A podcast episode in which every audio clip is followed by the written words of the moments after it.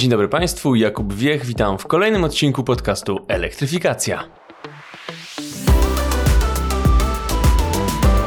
Na wstępie chciałbym podziękować moim patronom i patronkom, dzięki którym ten podcast się ukazuje. E, grono to stale się powiększa, z czego jestem bardzo zadowolony. Mam nadzieję, że będzie powiększać się także po tym odcinku.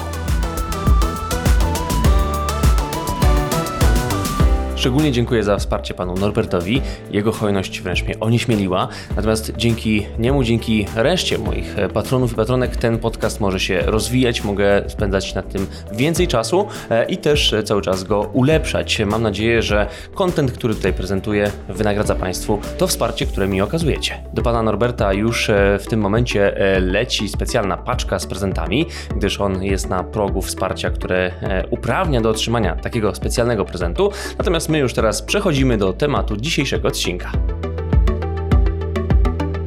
A dzisiejszy odcinek jest specjalny. Specjalny dlatego, że będzie on rozmową z naszym gościem. Porozmawiamy z wybitnym ekspertem, popularyzatorem nauki, a także bardzo miłym, sympatycznym człowiekiem. A będziemy rozmawiać o fuzji termojądrowej, o temacie, który rozpala wyobraźnię wielu ludzi na całym świecie, gdyż jest to tak naprawdę kwestia uniezależnienia ludzkości od jakichkolwiek surowców energetycznych paliw kopalnych. Fuzja jądrowa rodzi się jako nieskończone źródło czystej, stabilnej energii. Więc dzisiaj postaramy się przybliżyć e, ten temat, zastanowić się, czym dokładnie fuzja jest, co może nam dać, co już nam daje i jakie stoją przed nią perspektywy. Elektryfikacja. Podcast Jakuba Wiecha o energetyce. A już teraz przechodzimy do rozmowy z zapowiedzianym gościem. Razem ze mną dr Tomasz Rożek, popularyzator nauki, fizyk, no i też doradca szefa Europejskiej Agencji Kosmicznej. Cześć. Cześć, e, dobry wieczór czy dzień dobry. Zależnie o, o, tej porze, o której nas słuchają, to e, można dostosować e, Twoje przywitanie. Bardzo dziękuję, że e, znalazłeś czas, żeby porozmawiać z nami o fuzji termojądrowej. Zanim do tego przejdziemy, może tylko zareklamujemy event, na którym się spotykamy w sumie już za kilka dni, czyli Śląski Festiwal Nauki w Katowicach.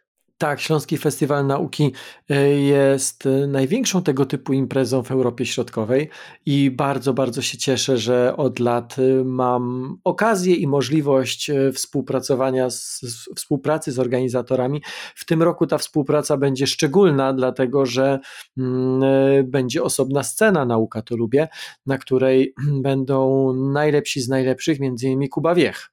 Nie wiem, czy go znasz, ale. Nie, nie, nie, znam typa, nie, jakiś, jakiś no-name. W każdym razie ja go bardzo lubię i bardzo cenię, więc, e, więc go zaprosiłem.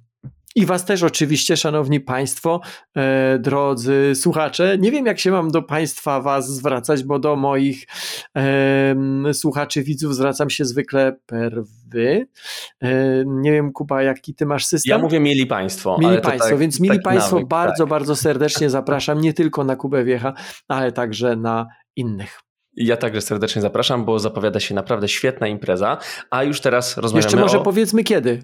Właśnie, o, dobry, dobry pomysł w sumie. No. To, jest, to jest świetny plan, bo tak, Śląsk jest też dość duży, więc może powiem, że w Katowicach i może powiem, że Śląski Festiwal Nauki, ta część, o której właśnie teraz mówiliśmy, e, będzie miała miejsce, odbędzie się 4 grudnia, to jest niedziela, od w sumie godzin takich późno porannych, czyli od godziny 11 do godziny 19. Zapraszam, zapraszam, zapraszam. Super, także ja też tam będę, e, więc również zapraszam, przyłączam się do zapraszania e, i za, teraz zapraszam na rozmowę o fuzji termojądrowej. I może zaczniemy od takiego bardzo podstawowego, myślę, pytania, co to w ogóle jest fuzja termojądrowa? Można odpowiedzieć na to pytanie na wiele różnych sposobów. E, ja odpowiem na dwa sposoby. Pierwszy to jest taki, że to jest e, reakcja fizyczna, nie chemiczna, tylko fizyczna, która w gruncie rzeczy napędza ten wszechświat, który znamy. W tym sensie tak się troszkę zawiesiłem, bo z jednej strony można by powiedzieć, że w zasadzie taką siłą, która kształtuje e, ten wszechświat, który znamy, jest grawitacja, ale jeżeli tylko ona by miała miejsce, a nie byłoby fuzji termojądrowej, to w gruncie rzeczy nie wiedzielibyśmy o wszechświecie nic i też i nas by nie było, dlatego że dzięki fuzji termojądrowej świecą gwiazdy, a dzięki tej energii właśnie z fuzji termojądrowej, czyli z światła i z ciepła gwiazd funkcjonujemy, czy urodziliśmy się my. My jako ludzie także, ale też my jako życie, po prostu. Życie potrzebuje energii. Ta energia jest w naszym przypadku dostarczana przez światło E, gwiazdy. Oczywiście proces jest bardziej złożony, bo nie tylko światłem możemy żyć, ale potrzebujemy także wody w stanie płynnym, potrzebujemy mm, wielu innych rzeczy. Natomiast u zarania wszystkiego jest rzeczywiście ta gwiazda. Ta gwiazda, która także jest źródłem największej siły grawitacji w naszym układzie planetarnym, więc to ona w pewnym sensie porządkuje ruchy planet, księżyców i wszystkiego innego, ale ta gwiazda jest także źródłem energii, konkretnej energii, energii, e, która, e, którą widzimy w wąskim bardzo zakresie, dzięki której widzimy w wąskim bardzo zakresie. Mm, mówiąc o wąskim zakresie, mam na myśli całe spektrum fali elektromagnetycznej, z której tylko kawałek e, to światło widzialne, ale nam jest także potrzebne to, czego nie widzimy, i to wszystko napędza życie na tej planecie. I to jest ta jedna odpowiedź, tak bym powiedział, z pogranicza trochę, trochę e, filozoficznej odpowiedzi. Natomiast e, od strony takiej czystej fizyki, to jest sytuacja, bym powiedział, trochę odwrotna od tego, co dzieje się w Twoich ulubionych Kuba reaktorach jądrowych, bo w reaktorze jądrowym bardzo duży i ciężki pierwiastek, a w gruncie rzeczy duże i ciężkie jądro pierwiastka, uderzone przez neutron odpowiedniej energii, rozpada się przynajmniej na dwa mniejsze. I jeszcze z emisją e, powiedzmy e, trzech kolejnych neutronów i z jakąś tam porcyjką energii. I to jest rozszczepienie jądrowe. Tak działają reaktory jądrowe na całym świecie. Natomiast e, w mm, reakcji fuzji termojądrowej albo w reakcji syntezy termojądrowej następuje coś zgoła odwrotnego. Czyli malutkie i lekkie jądra są sklejane w coś cięższego. Tutaj ciężkie się rozpada na małe, na mniejsze, nie na małe, na dużo, dużo mniejsze i mamy z tego energię. Natomiast e, na drugiej stronie skali te najlżejsze sklejają się w nieco cięższe i mamy z tego energię. Właśnie, wytłumacz mi i naszym słuchaczom, skąd się ta energia bierze w tej reakcji, bo jeżeli mówimy o właśnie rozszczepianiu jądra atomu, to dla mnie jest to jakoś logiczne, trochę mi się to pewnie z punktu widzenia fizyka po prostacku kojarzy z energią potencjalną, ale jakoś jestem w stanie to ogarnąć. Tymczasem to sklejanie powoduje u mnie pewnego rodzaju znak zapytania, to znaczy, gdzie tutaj się bierze ta energia? Dokładnie z tego samego, z czego się bierze przy rozszczepieniu. Jeżeli zważyłbyś dokładnie jądro przed rozszczepieniem i po rozszczepieniu, to po rozszczepieniu te wszystkie kawałki, które byś pozbierał, są nieco lżejsze. Suma ich masy jest nieco mniejsza niż przed rozszczepieniem. I ta różnica to jest właśnie ta energia, którą zyskujemy. W przypadku sklejania lekkich, ja to cały czas podkreślam, lekkich i małych, bo to, bo to nie działa dla wszystkich, to działa dla lekkich i małych. To to, co dostajemy po, czyli to większe, jest nieco lżejsze niż to, co mieliśmy przed, czyli te dwa osobne. W największym skrócie, ja teraz dość mocno skrótowo o tym opowiadam. I ta różnica w masie, ona właśnie jest tą energią, którą zyskujemy. A co trzeba zrobić, żeby połączyć te właśnie lekkie i małe? I to jest właśnie clue, bo z tej opowieści mogłoby wynikać, że w gruncie rzeczy to są proste sytuacje. Zarówno w przypadku rozszczepienia jądra, jak i w przypadku sklejania, czyli syntezy. To są proste sytuacje, bo je można dosyć łatwo sobie wyobrazić, nie wiem, grając w bilarda. No, mamy jakieś takie zgromadzenie tych bil obok siebie, uderzamy, no one się gdzieś tam rozpierzchają na boki. W drugą stronę nieczęsto to działa, ale też można sobie wyobrazić sytuację, w której tak dwie bile uderzone w od, z odpowiednią energią, one się zbliżają, zbliżają się zetkną i się nie odbiją, tylko się skleją z sobą. Więc w gruncie rzeczy, mm, patrząc na to tak makroskopowo, ale też rozrysowując to sobie na kartce, to są proste sytuacje. Natomiast um, ta sytuacja nie jest prosta z powodu warunków, jakie muszą być spełnione po to, żeby do tego doszło. Bo jądra atomowe bez elektronów wokoło, one mają ładunek elektryczny dodatni. Czyli jeżeli dwa zbliżamy, to im bliżej one są, tym bardziej się od siebie odpychają, bo mają ładunki jednoimienne. Trzeba stworzyć warunki takie, które zmuszą je do tego sklejenia. I to jest właśnie najtrudniejsze w tej całej technologii, bo te warunki to jest bardzo wysokie ciśnienie i bardzo wysoka temperatura. W gwiazdach mamy bardzo wysokie ciśnienie i wysoką temperaturę, natomiast na Ziemi nie jesteśmy w stanie wytworzyć tak wysokiego ciśnienia, czyli musimy to nadrobić jeszcze wyższą temperaturą niż we wnętrzu gwiazdy. Ta wysoka temperatura, setki milionów stopni, wysokie ciśnienie, to, to jest coś, co jest ogromnym wyzwaniem czysto inżynieryjnym. To nie chodzi o to, że my nie wiemy, jak przeprowadzić tą reakcję i próbujemy. Tu chodzi o to, że my nie bardzo wiemy, jak wybudować reaktor, który by to wszystko wytrzymał i, nie za, i po prostu i nie wyparował w pierwszej, nie wiem, minucie czy w pierwszej sekundzie działania. Mhm. Właśnie do tego jeszcze e, przejdziemy, ale chciałbym dopytać e, o to, czym, na, na, czym możemy przeprowadzać taką reakcję, to znaczy, co jest odpowiednim materiałem, jakie pierwiastki są tutaj brane pod uwagę? Na przykład y, różne izotopy wodoru, e, na przykład deuter. Deuter jest w ogóle super, to gdybyśmy mieli deuteru. Jak gdzieś taki, takie porównanie przed naszą rozmową sobie sprawdziłem, że jeden naparstek deuteru daje mniej więcej tyle energii, ile 20 ton węgla. To jakby wow. pokazuje skalę. Tak, to, to robi wrażenie. Podobne są właśnie porównania z pastylkami uranowymi, natomiast tutaj mówimy chyba o jeszcze większej gęstości energii. Tego paliwa w fuzji jądrowej potrzebujemy jeszcze mniej. Tym bardziej, że mówimy o wodorze, o izotopach wodoru, ale o wodorze, a wodór jest na przykład w wodzie. Czyli w gruncie rzeczy taka, takie marzenie, że moglibyśmy wodą, której na tej planecie jest przecież tak strasznie dużo, e, napędzać e, czystego, moglibyśmy mieć energię, ona nie jest całkowicie pozbawiona sensu.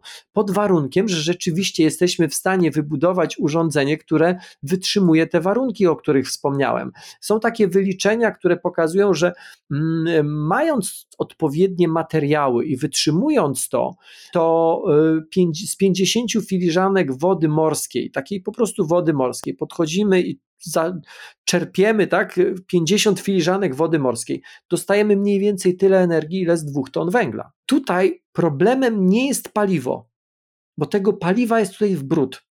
Problemem tutaj jest konstrukcja i materiały. Co zresztą jest ciekawe, bo zobacz, y, jakkolwiek by patrzeć, zawsze wiatr w oczy. Tam, gdzie jest prosta konstrukcja samego urządzenia, tam paliwo jest problematyczne. Albo z powodów politycznych, albo z powodów środowiskowych, albo jednych i drugich.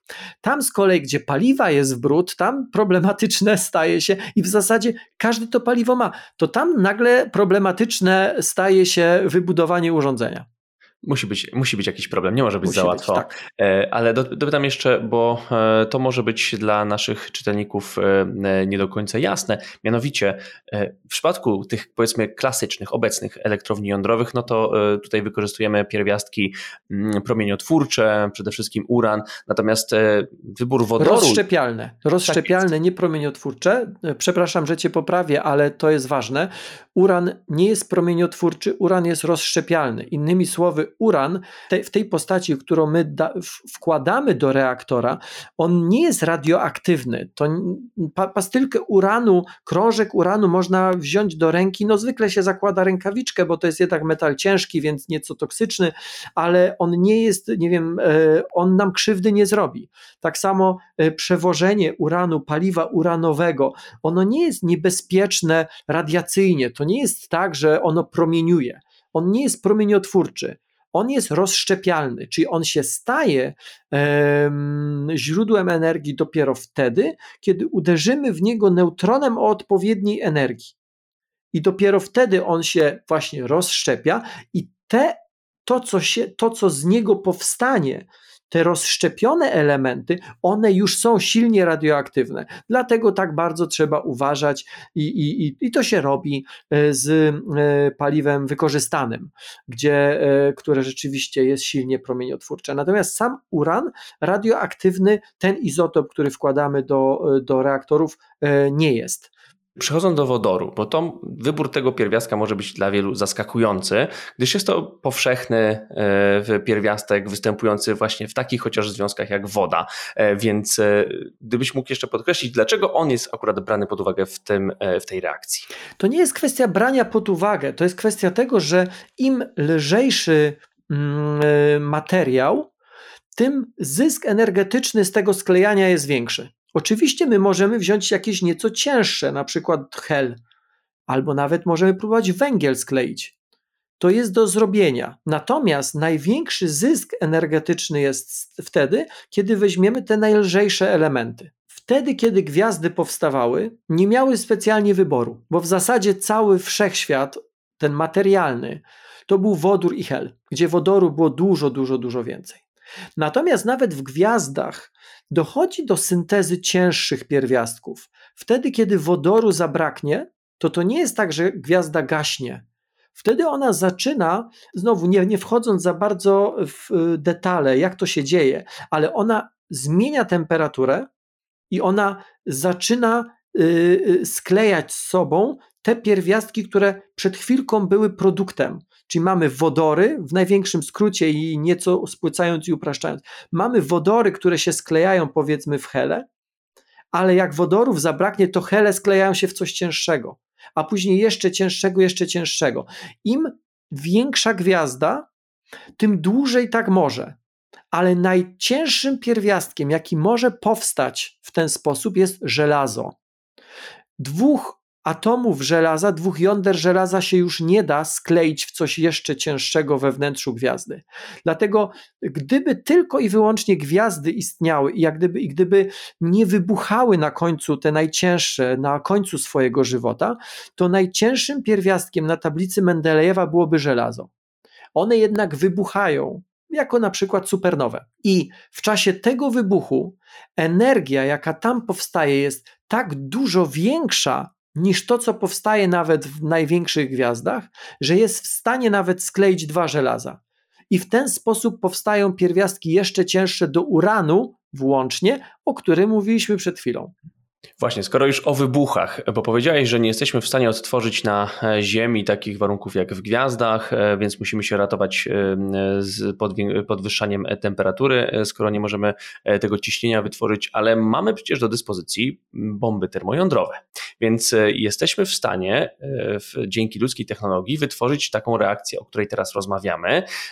I moje pytanie brzmi, dlaczego jesteśmy w stanie zrobić bombę termojądrową, a nie jesteśmy w stanie zrobić elektrowni termojądrowej? Termojądrowej.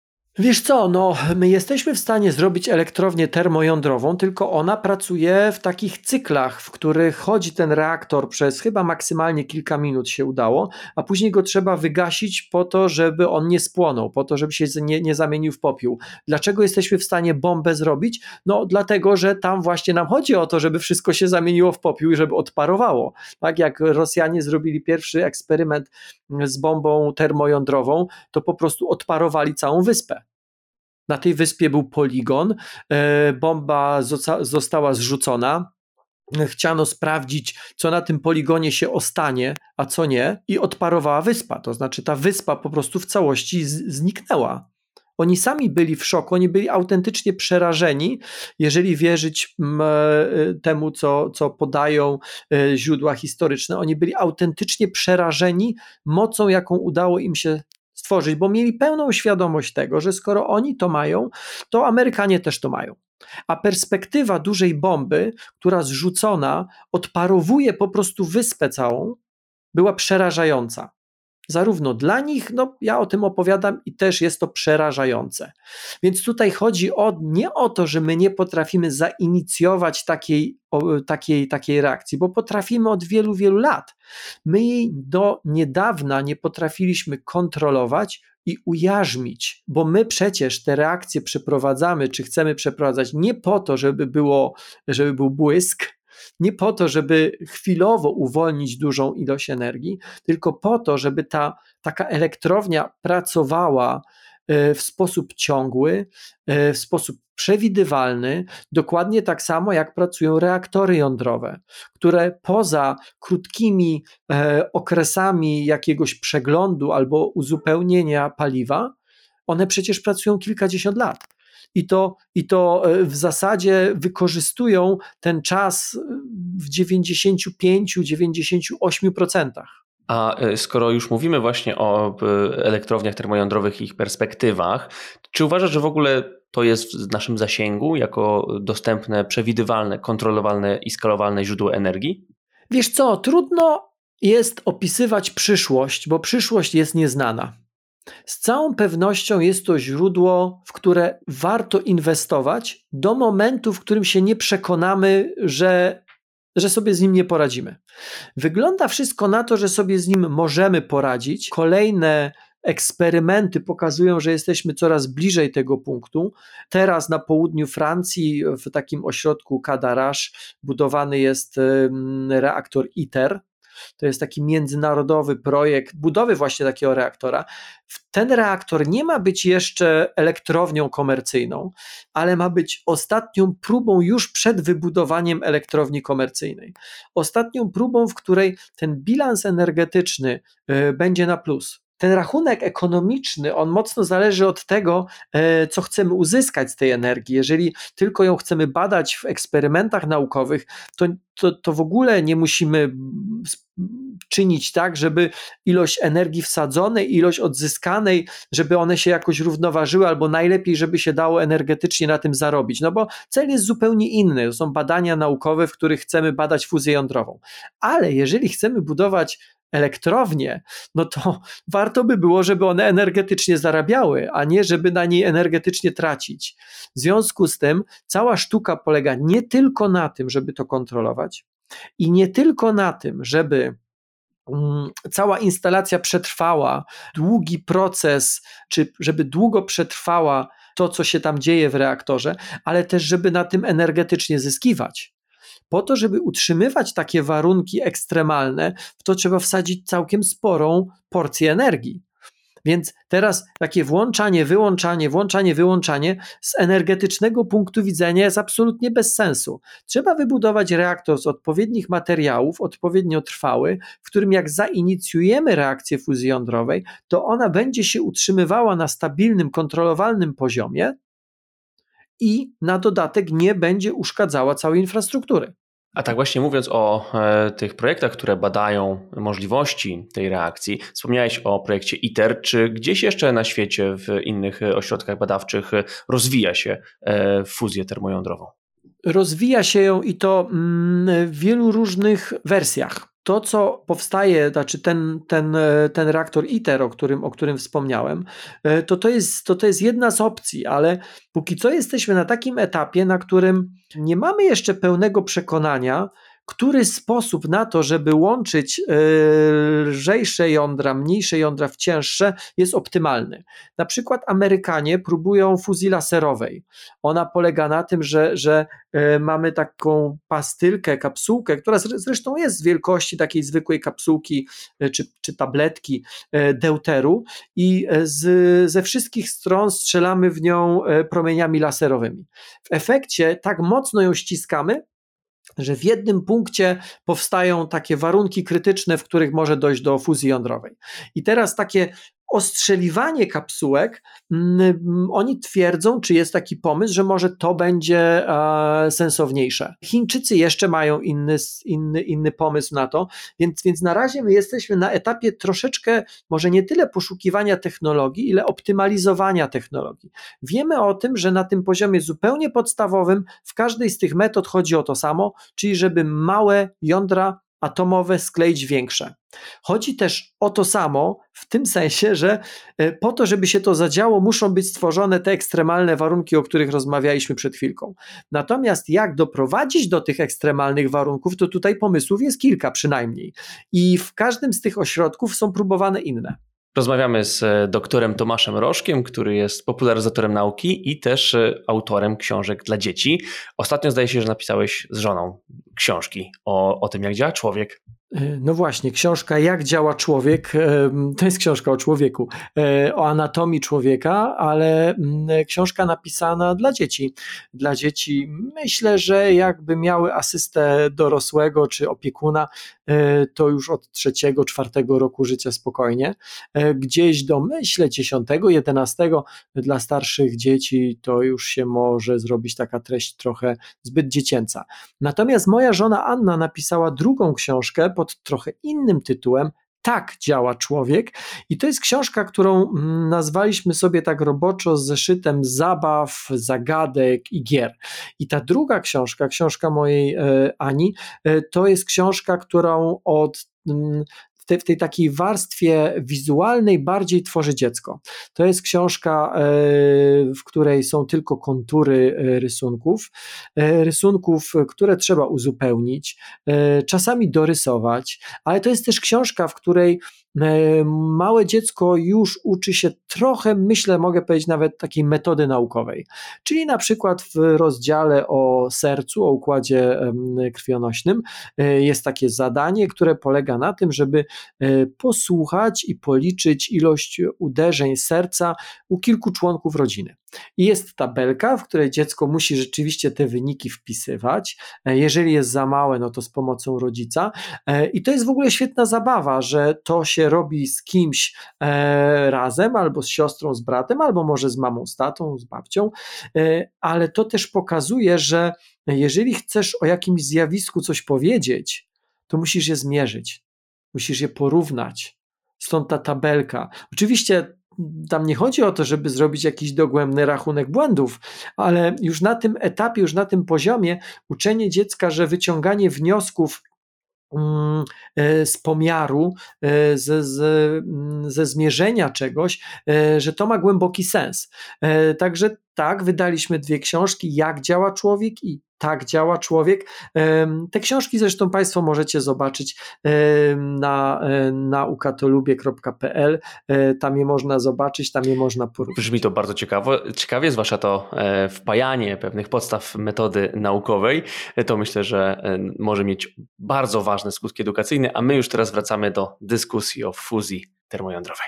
A jeżeli chodzi o wykorzystanie reakcji fuzji inne niż sama czysta energetyka. Bo na przykład, jeżeli mówimy o reaktorach jądrowych, e, no to są e, oczywiście reaktory energetyczne, ale mamy też na przykład reaktory badawcze, które są wykorzystywane dla celów medycznych. E, to jest chociażby reaktor Maria. Czy możemy o takich sposobach użycia tej reakcji mówić w, w kontekście fuzji? E, w kontekście jeszcze reaktorów jądrowych, takich e, na, z reakcją rozszczepienia, mamy też reaktory wysokotemperaturowe, w których nie chodzi o wyprodukowanie prądu, tylko o podniesienie mocno temperatury substancji chłodzącej, co daje duże możliwości w różnych procesach technologicznych, także chemicznych.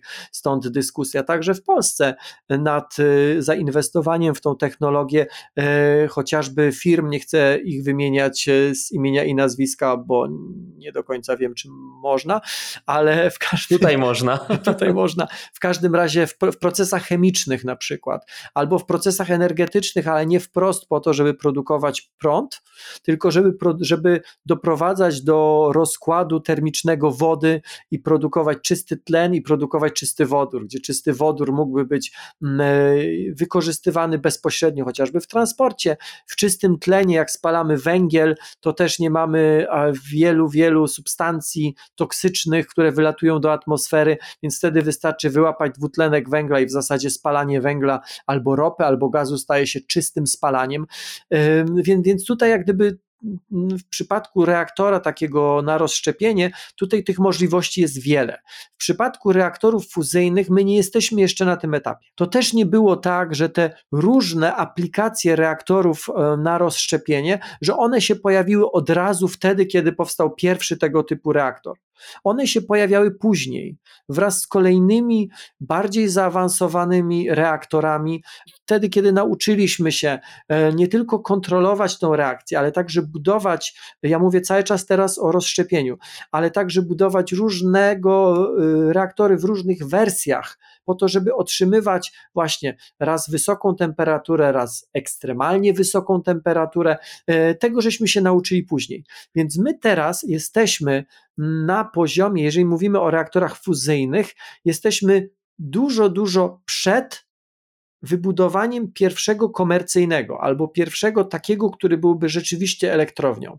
Jak my go wybudujemy, to nie mam żadnych wątpliwości, że aplikacje kolejne się znajdą, chociażby właśnie ta aplikacja związana z otrzymywaniem bardzo wysokiej temperatury jakiegoś chłodziwa, które można, które można wykorzystać do chociażby do tych procesów chemicznych. Jeszcze chcę zwrócić uwagę na dwie rzeczy, to znaczy ja o tym powiedziałem, ale żeby to dobrze wybrzmiało. My mówimy o technologii, która jako paliwa, czy jako paliwo może wykorzystywać rzecz powszechnie obecną na tej planecie. W przypadku reaktorów, które teraz mamy, mówimy albo o pierwiastku naturalnym, o uranie, który jednak jest obecny w mieszaninie uranu w, po, w proporcji 0,7%, 0,7%, więc musimy wdrażać technologię skomplikowaną, drogą, e, potencjalnie politycznie niebezpieczną czy geopolitycznie, e, technologię wzbogacania te wszystkie komplikacje jednak e, jakoś tam przechodzimy. Uranu jest niewiele na Ziemi, ale wszystko to jednak gdzieś tam się gubi, bo technologia e, rozszczepienia jest na tyle dobrze opracowana, a ilość energii, jaką uzyskujemy dzięki temu, jest na tyle duża, że warto te schody pokonywać, bo na końcu jest rzeczywiście duży energetyczny zysk. A teraz mówimy o technologii, która może wykorzystywać wodór z wody nie trzeba żadnego wzbogacania, po prostu, ale to jest tylko pierwszy krok. Drugi krok to są odpady. W przypadku elektrowni jądrowej, takiej jaką mamy teraz, mówimy o mm, bardzo niebezpiecznych odpadach, które trzeba, mm, których trzeba mocno pilnować, trzeba o nie dbać, trzeba je schładzać latami. Można je oczywiście przerabiać, ale nawet jakbyśmy je przerabiali, to dalej powstaje z tego jakaś tam ilość śmieci albo, albo wypalonego paliwa, zużytego paliwa, bardzo radioaktywnego. My oczywiście potrafimy to e, i magazynować, i zabezpieczyć, i transportować, ale w przypadku fuzji jądrowej mówimy o tym, że jakbyśmy łączyli te dwa wodory, to powstanie hel, gaz, który nie jest radioaktywny. Gaz, który nie jest trujący, to jest gaz szlachetny, więc on z niczym nie reaguje. My go możemy wypuścić do atmosfery. Właśnie jak mówisz teraz o korzyściach płynących z e, tej reakcji, w ogóle z jej okiełznania, także o tych korzyściach czysto już powiedzmy natury geopolitycznej, które umożliwiłyby rozwiązanie bardzo wielu problemów świata, takich jak uzależnienie od pewnych niekoniecznie demokratycznych krajów, które są w tym momencie dominującymi graczami na rynku surowców energetycznych, to wszystko to jawi się bardzo atrakcyjnie. E, ale kiedy. Ale? Właśnie, no właśnie musi być jakieś ale. ale. Nie, no jest ale, to jest ale technologiczne, to znaczy e, cóż z tego, że paliwo mają niemalże wszyscy albo wszyscy na tej planecie, cóż z tego, że jest go potrzeba bardzo niewiele, cóż z tego, że to nie produkuje odpadów, bo e, to co powstaje tam można wypuścić do atmosfery w pierwszym przybliżeniu, cóż z tego, skoro po pierwsze tej technologii jeszcze nie ma, my ją dopiero budujemy, po drugie, nawet jak ją wybudujemy, ona będzie horrendalnie droga, przynajmniej przez dłuższy czas, jaki można sobie wyobrazić. Więc perspektywa, że teraz na każdym rogu, nawet w najbiedniejszej części świata, jak tylko będzie dostęp do wody, to postawimy tam reaktor fuzyjny, jest perspektywą, której ja nie dożyję. Ty jesteś znacząco młodszy, ale obawiam się, że ty też możesz tego nie dożyć, ponieważ technologia, o której mówimy, przez to, że musi wytrzymać warunki, o których wcześniej wspomnieliśmy, jest technologią kosmicznie drogą. Na razie.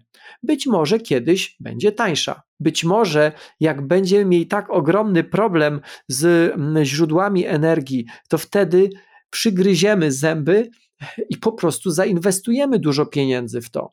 Natomiast dzisiaj takim hamulcowym, ogromnym hamulcowym tej technologii jest rzeczywiście kwestia materiałów i jest kwestia budowy czegoś, co wytrzymuje kilkaset milionów stopni. To teraz takie filozoficzne pytanie na e, podsumowanie naszej dyskusji. Czy biorąc pod uwagę te wszystkie wady i zalety, o których e, przed chwilą mówiłeś, czy opłaca się inwestować w tę technologię? Czy powinniśmy ją rozwijać? A może powinniśmy przeznaczyć te siły i środki na coś innego, na powszechne stawianie elektrowni jądrowych, czy na rozwój źródeł odnawialnych? Czy powinniśmy Twoim zdaniem iść w fuzję? Wiesz co, w skali świata, mm, w skali bogatych państw, przepraszam, czy ty słyszysz mojego psa w tle? Tak, to urocze. On się chyba bardzo ekscytuje, tak, to jest rumpel. On się ekscytuje w ogóle fuzją termojądrową, więc on y, szczeka, jak ja opowiadam o takich rzeczach. Chyba jakieś wotum separatum zgłasza, także. Nie, nie, on po prostu chce powiedzieć, że się zgadza. On Aha, chyba okay. nie rozumie z czym, ale się zgadza. E, przepraszam w każdym razie, jeśli to komuś z Państwa e, zakłóciło odbiór naszej rozmowy. Nigdy nie jest dobrze, gdy stawiamy wszystko na jedną kartę. Nigdy nie jest dobrze, gdy inwestujemy tylko i wyłącznie w jedną technologię. Nie jest dobrze wtedy, kiedy nie inwestujemy w żadną i mówimy, świat jest tak piękny, mamy rozwiązanie wszystkich problemów, w związku z tym nie ma sensu inwestować w nic nowego. Tak? Ale też nie byłoby dobrze, gdybyśmy powiedzieli tak, ok, fuzja jądrowa na papierze wygląda świetnie, filozoficznie wygląda świetnie, co do koncepcji, w pierwszym przybliżeniu wygląda nawet lepiej niż świetnie, więc nie inwestujemy absolutnie w nic, pakujemy wszystkie pieniądze w tą technologię. Zawsze dobrze, jak e, dywersyfikujemy. Tym bardziej, że my nie mówimy o sytuacji, w której cały świat musi się zrzucić na to, żeby wybudować jeden reaktor fuzyjny. On jest oczywiście drogi, ale on nie jest aż tak drogi, żeby nie mogło sobie poradzić z tym kilka bogatych państw. Oczywiście, że może. Więc ja bym oczywiście inwestował w fuzję, sprawdzał, co możemy, sprawdzał, przede wszystkim inwestował w materiały, one się zawsze przydadzą, nawet jeżeli nie w fuzji, jak my je odkryjemy, materiały, które wytrzymują tak ekstremalne warunki, to z całą pewnością za chwilę nie dość, że je wykorzystamy, to one jeszcze zarobią na siebie zupełnie gdzie indziej. I to rozwój nauki pokazuje, że to inwestowanie w naukę, często rozumiane jako takie wlewanie y, wody do wiadra podziurawionego, to jest nieprawda. Ja Szczególnie w tych technologiach kosmicznych często się z tym spotykam, z takim niezrozumieniem, gdzie, gdzie, gdzie ludzie mówią, no, no nie no, fajny jest ten kosmos, nie no, generalnie fajnie tam latać, te gwiazdy są super, jak jest ciemno i się człowiek położy na łące, to w ogóle fajnie to wygląda, ale w gruncie rzeczy po co? My mamy tyle tu problemów na Ziemi, po co lecieć na Marsa? A ja wtedy mówię, no dobra, ale skąd w ogóle pomysł, że rozwiążemy którykolwiek z problemów na Ziemi, bez inwestowania w naukę i w technologię. Skąd ten pomysł? ja dokładnie tak samo tutaj bym powiedział. E, nie zawieszałbym inwestycji, badań tylko dlatego, że jest trudno. Gdybyśmy tak podchodzili, to bylibyśmy dalej w jaskiniach. Natomiast na pewno nie e, przekierowywałbym całego strumienia inwestycji w energetykę w ogóle tylko i wyłącznie na fuzję. Czyli jakby to podsumował prezydent Kennedy, robimy to właśnie dlatego, że to jest trudne. A nie e, dlatego, że... że jest łatwe. Tak jest. Ale on też powiedział, że do końca dekady gdzieś tam to lecą. Tak, coś tam a, ja, a ja odkąd zajmuję się dziennikarstwem naukowym i popularyzacją nauki, to słyszę, że za 15 lat będziemy mieli reaktor fuzyjny. Ja oczywiście kibicuję i bardzo się cieszę i bardzo bym go chciał. Byłem e, w Kadaraż dwa czy trzy razy, mm, e, widząc najpierw ogromną dziurę, później jakieś tam fundamenty, e, później już, już budynek, już, już konkretne elementy konstrukcyjne. Bardzo, bardzo temu kibicuję. Natomiast to nie jest technologia łatwa.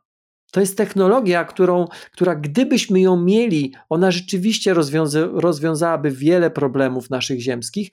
Ona zapewne nie jest uniwersalna, bo trudno mi sobie wyobrazić niewielkie, malutkie przydomowe reaktory y, fuzji jądrowej. Tak? Znaczy, y, one, ona, ona nie jest skalowalna w dwie strony. Ona, to, to jednak musi być bardzo duże urządzenie po to, żeby wytrzymywać takie warunki w środku. Więc chociażby z tego powodu, nawet gdybyśmy je mieli, a nie mamy, ale nawet gdybyśmy je mieli, ona nie rozwiązuje tego, o czym tak często ostatnio mówimy, o tym, żeby jednak tam, gdzie się da, źródła energii budować raczej tak sieciowo, żeby to nie było tak, że na środku Polski stoi jeden ogromniasty reaktor yy, i my ten prąd rozprowadzamy we wszystkie strony, tylko raczej, żeby tam, gdzie można, żeby były, e, nawet, nawet słyszałem niedawno takie określenie, takie, takie sieci demokratyczne, tak? E, być może ono jest takie bardzo, bardzo tutaj e, ideologiczne, ale co do nazwy, jak gdyby chodzi mi o to, żeby, żeby z tą produkcją prądu